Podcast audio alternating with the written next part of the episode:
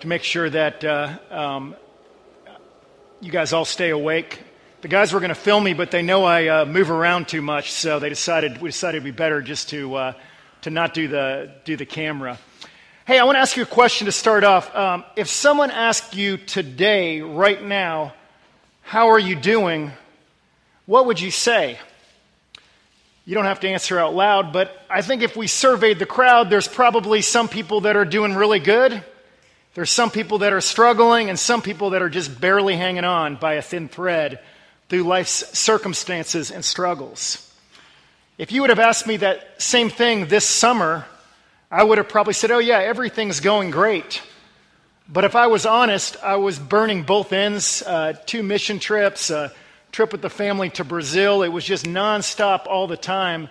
And it wasn't just because of the trips, but it was just one of those times where I didn't have enough hours in the day. I was overworking and was not taking enough time to rest and to uh, be refueled. All of us can relate to seasons like that in life when we feel like we're barely hanging on or we're just on autopilot, going through the motions, just trying to find a break.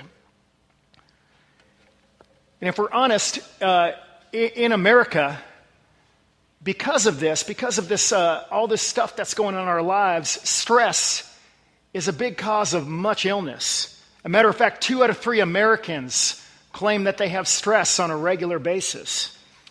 And pastors are not exempt from this. A matter of fact, 1,500 pastors leave the ministry discouraged, discouraged each month in America. And 71% of pastors say they are burned out and battle depression beyond fatigue on a weekly and daily basis. Well, fortunately, I'm not to that point by any means, just to let you know. But like you, um, I've had uh, tough times in life, times where I felt like I was struggling, times where instead of thriving, I felt like I was barely surviving. Fortunately, um, I'm not going to give you a huge travel log on my trip to Brazil, but I'm going to tell you a few things that the trip did for me.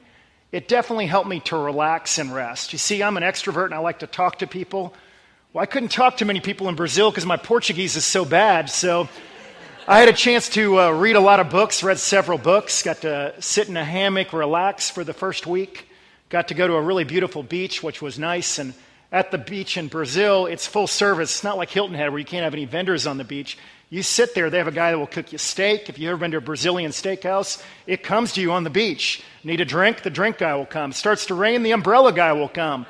You name it, you're, you don't have to move from your chair. And uh, so we had one nice day. It rained the other days, but it was still a really, uh, a really nice time. But probably the reason I mentioned the trip to you, one of the most inspirational uh, parts of my trip was getting to meet once again this couple that are missionaries from my wife's church back home in Brazil who were in East Timor, which is near Indonesia for those who aren't geography buffs. Uh, they stayed there for several years and ministered to the people there. And they were on like a sabbatical as they were waiting to see what God had next. And so they were back home. But rather than just kicking back and not doing anything, they had really devoted that time to a lot of prayer. Matter of fact, they showed me their prayer room where they would go every day and, uh, and give their prayers to God. And they both are very educated people. They could go back to good jobs in their city. He was a detective in the police force. She worked as a professor at one of the universities. But they felt like God had something else in store for them, so they felt like they were supposed to wait. And the first opportunity, they prayed about it and it wasn't right. So in the meantime, they have little children, and all these little kids kept hanging out by their house. And God put it on um, the, the lady's heart, the missionary, the wife of the, uh, the, the, couple. Their names, her name is Erica, and his name is Clovine. And put it on Erica's heart to start up a little ministry to the kids. So every day on Sunday, it started with five kids. Now she has 30 that come to her house, and they have a youth group for the neighborhood kids. She's on, supposed to be on sabbatical, on vacation from being a missionary. Um, and she's not looking for a pat on the back. She'd be embarrassed if she knew I was talking about this because it's just what God put on their hearts. And so while they're waiting for their next assignment, God already had an assignment for them. So I was really encouraged by their prayer life, by their willingness to serve, by their willingness to uh, look to God rather than going to what was convenient, to go back to jobs where they had financial security when they felt like they were supposed to go out into the world in the mission field again. And I appreciated what they were doing in the meantime. So the trip was very encouraging to me. But as I came back home, it became reality again. Two days after I came back, I walked out of my house, walked down the stairs, and there was water gushing out of the ceiling in my garage. One of the polybutylene pipes had, uh, the connections had broken. Fortunately, Dan Wallace lives down the street and saved the day, and uh, so we spent the whole day fixing polybutylene, uh, taking out the polybutylene, putting in uh, good piping in the house. And then my sister, who'd been taking care of my dog all summer, I had to meet her in Virginia on my day off on Friday, so I was like a trucker. I drove down there nine hours, got the dog, drove back, and uh, anyway, I know that interstate well. And uh, but I have a dog back home. My girls are happy, and uh, but life does not slow down for us. We get a little respite, we get a vacation, and we come back, and we know that there are challenges in this life. This morning, we're going to talk about the reading from Hebrews. You see, this young church had its challenges too, and they were a lot more serious than a leaky faucet or a broken pipe. They were Jewish believers who had a lot of persecution. Not just their lives were at stake, but oftentimes socially. They were sort of kicked out of their culture because they were no longer good Jews. They were following Christ as the Messiah. A lot of them were dropping out of the faith. So the writer of Hebrews, we're not really sure who that was. There's a lot of people who have ideas of who it might be. But the writers were trying to encourage these young Jewish Christians. I don't know if they were young in age, but they were young in the faith because the faith was just beginning. He was encouraging them to stay the course, to not give up, to have endurance, to keep going.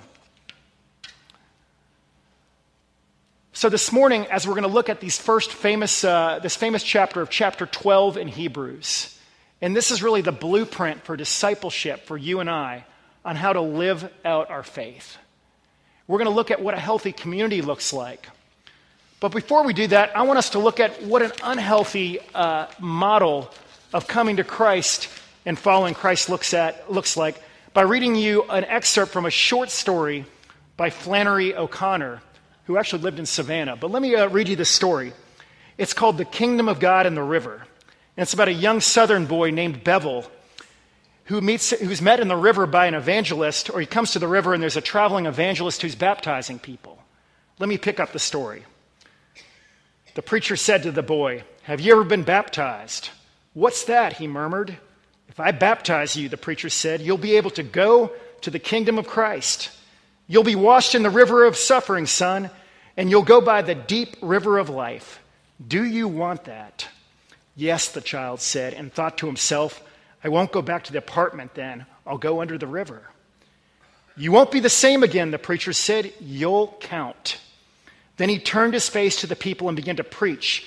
And Bevel looked over his shoulder at the pieces of the white sun scattered in the river. Suddenly the preacher said, All right, I'm going to baptize you now.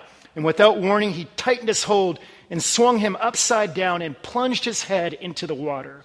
He held him under while he said the words of baptism and then he jerked him up again and looked sternly at the gasping child. Bevel's eyes were dark and dilated. Dilated. You count now, the preacher said. You didn't even count before. When the boy returned to the apartment where he lived, he found the situation unbearable. In the neglect and alcoholic stupor of his parents, he did not count. The preacher was right.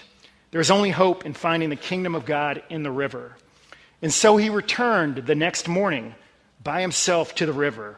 Wading into his chest, he stood there for a moment. His coat floated to the surface and surrounded him like a strange gay lily pad, and he stood grinning in the sun. He intended not to fool with preachers anymore, but to baptize himself and to keep on going this time until he found the kingdom of Christ in the river. He didn't mean to waste any more time. He put his head under the water and at once pushed forward. What a dark story. But you see, what Christ is offering us. You see, the, the preacher was right in, in one way.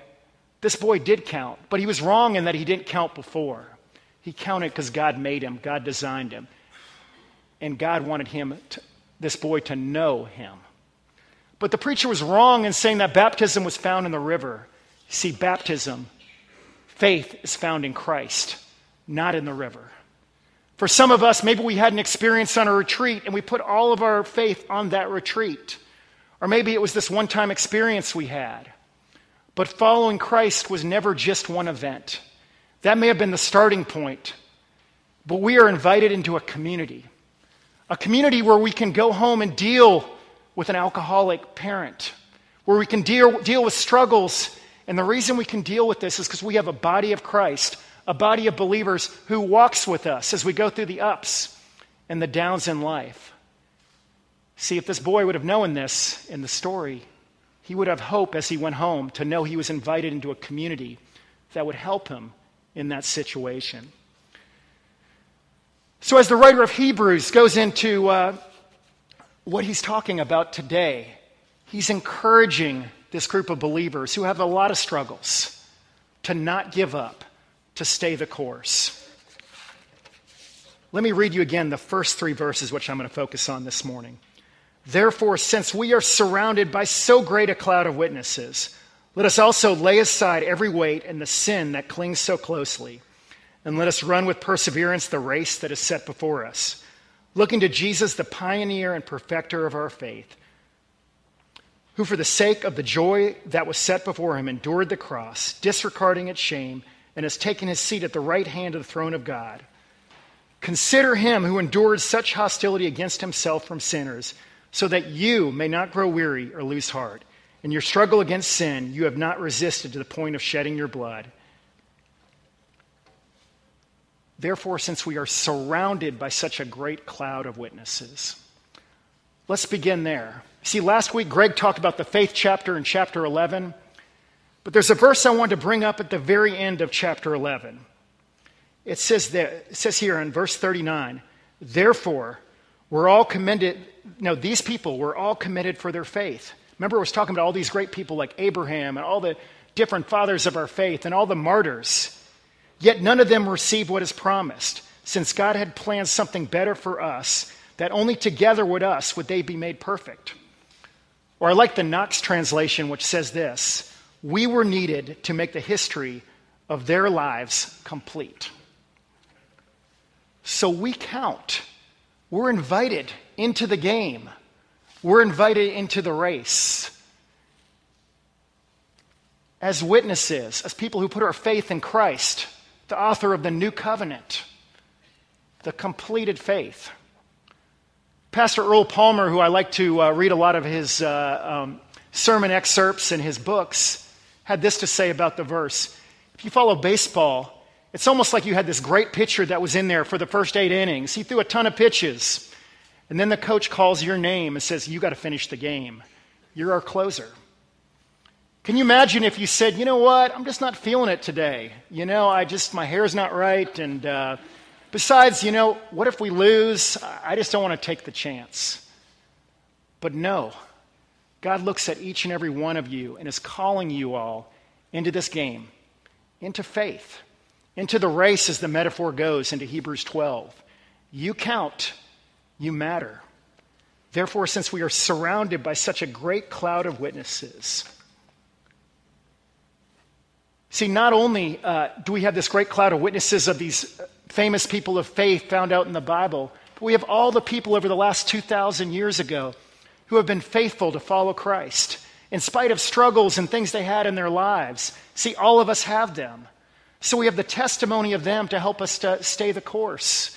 And the testimony of older believers in this church, if you're a younger believer, that will help you and pray with you as you go through life's up and downs.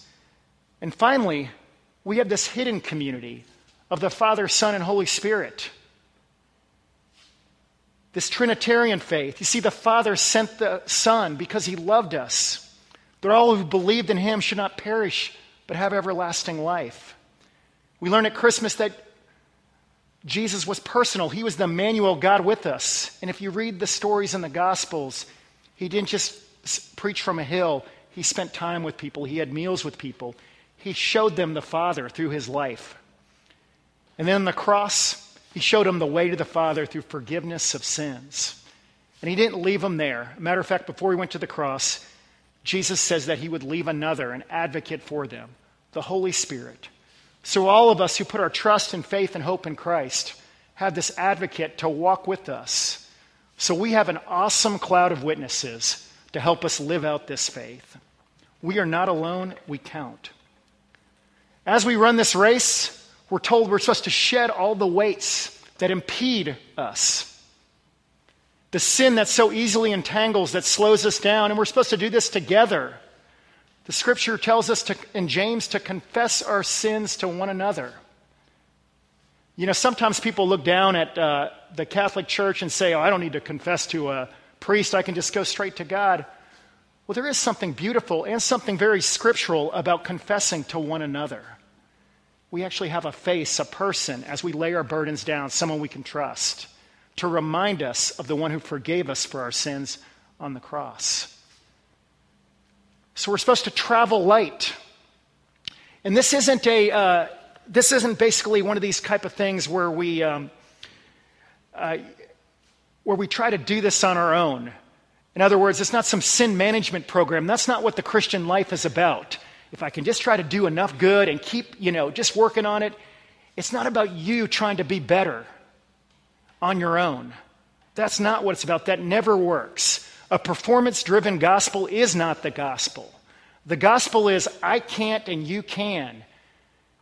The gospel is, you've surrounded me with a community of believers, and together, through the power of the Holy Spirit, we can be hope for people. We can live lives where sin doesn't stay on us. We can travel light together. You see, when we're motivated that way, when we know it's not about us, but it's about what God has done and continues to do in our life and the people He surrounds us with.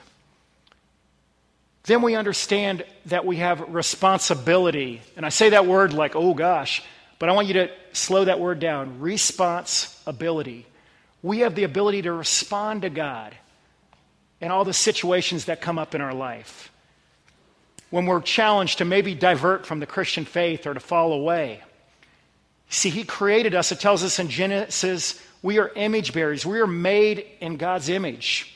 When he made all the animals, he said it's good. But when he said us, made us, he said it is very good.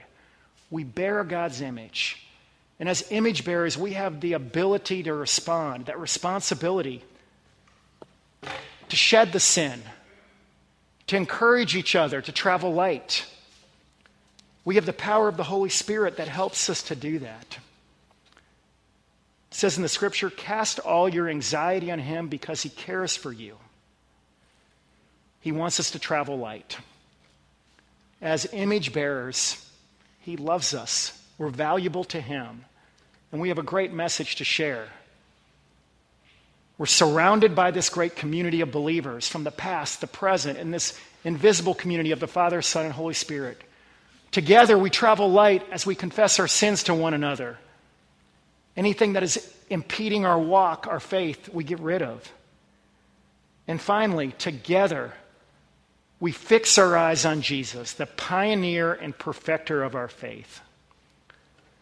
You see, we have a God who didn't just give us a message from the sky. He sent his son, as I said before, and walked with us. He has finished the race. He has run the race.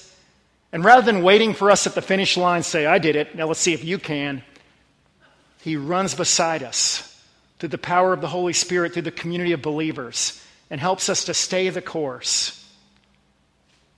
See, when we fix our eyes on him, it brings us to righteous living. But this is not, look at me, I'm righteous, I know a lot of Bible verses.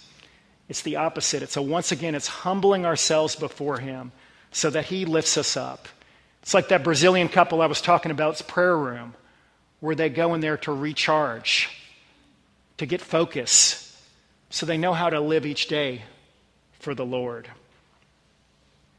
You see, uh, Chap Clark, who's a youth guy from California who wrote a book with a, a lady named Kara Powell, wrote this Spiritual disciplines do not make us righteous because we do them, but rather they put us in a position to be drawn into trusting Christ more fully. When we fix our eyes on Jesus, we begin to trust him more. We look to him.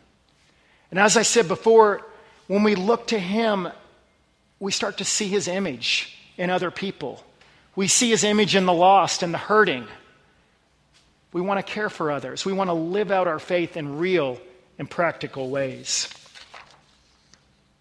Paul wrote to the Galatians, he said this for in Christ Jesus, neither circumcision nor uncircumcision, that's a hard word to say, has any value. The only thing that counts is faith expressing itself through love. Someone else asked Jesus once, What's the most important thing? He said, To believe in the one he has sent. So as we believe and put our faith into practice, this helps us to focus on Jesus in our daily life. As we do that, it becomes a natural byproduct of that.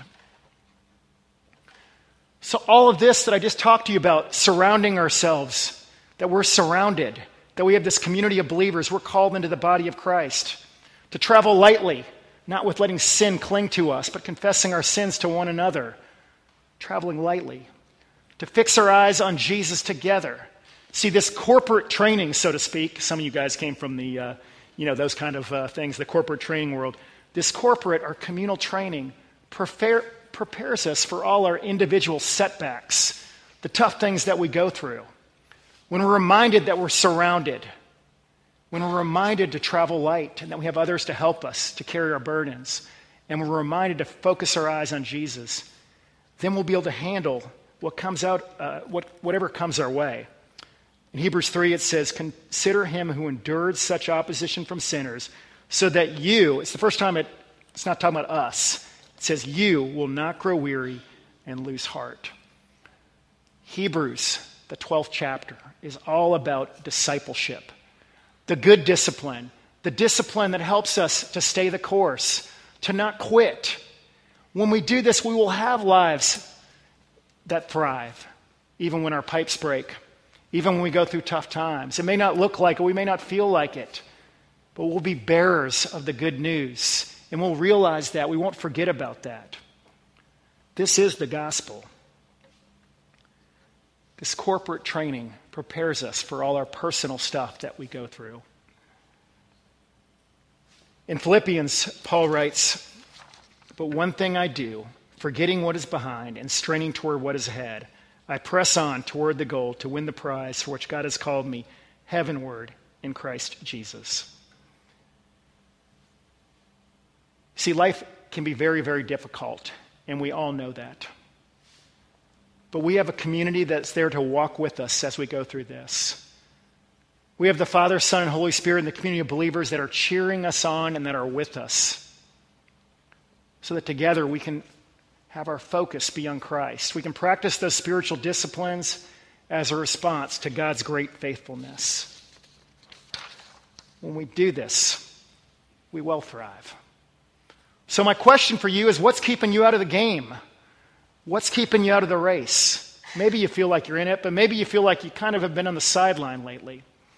If that's you, if you feel like your faith has kind of gotten stagnant, maybe you're going through the motions, maybe you're going through a really difficult time right now.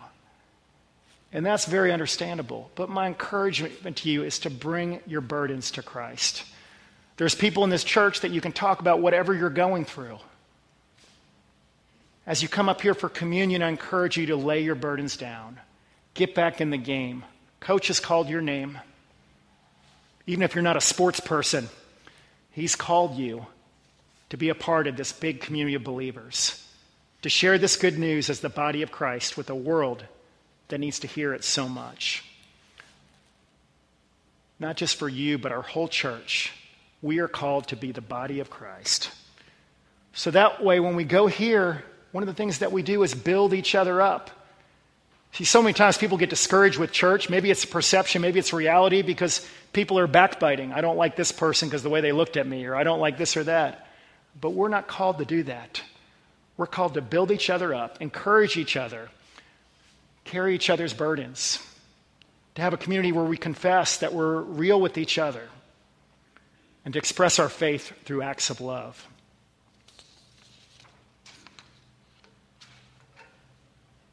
So I want to conclude today with a psalm from Psalm 1. And it reminds us the importance that we're part of the body of Christ. And when we're planted in this kind of community, it's not on our own or it's not just some experience we had years ago, but it's a continual movement. This is what our lives, I feel like, will look like. Blessed is the one who does not walk in the step with the wicked, or stand in the way that sinners take, or sit in the company of mockers, but whose delight is in the law of the Lord and who meditates on his law day and night. That person is like a tree planted by streams of water, which yields its fruit in season, whose leaf does not wither.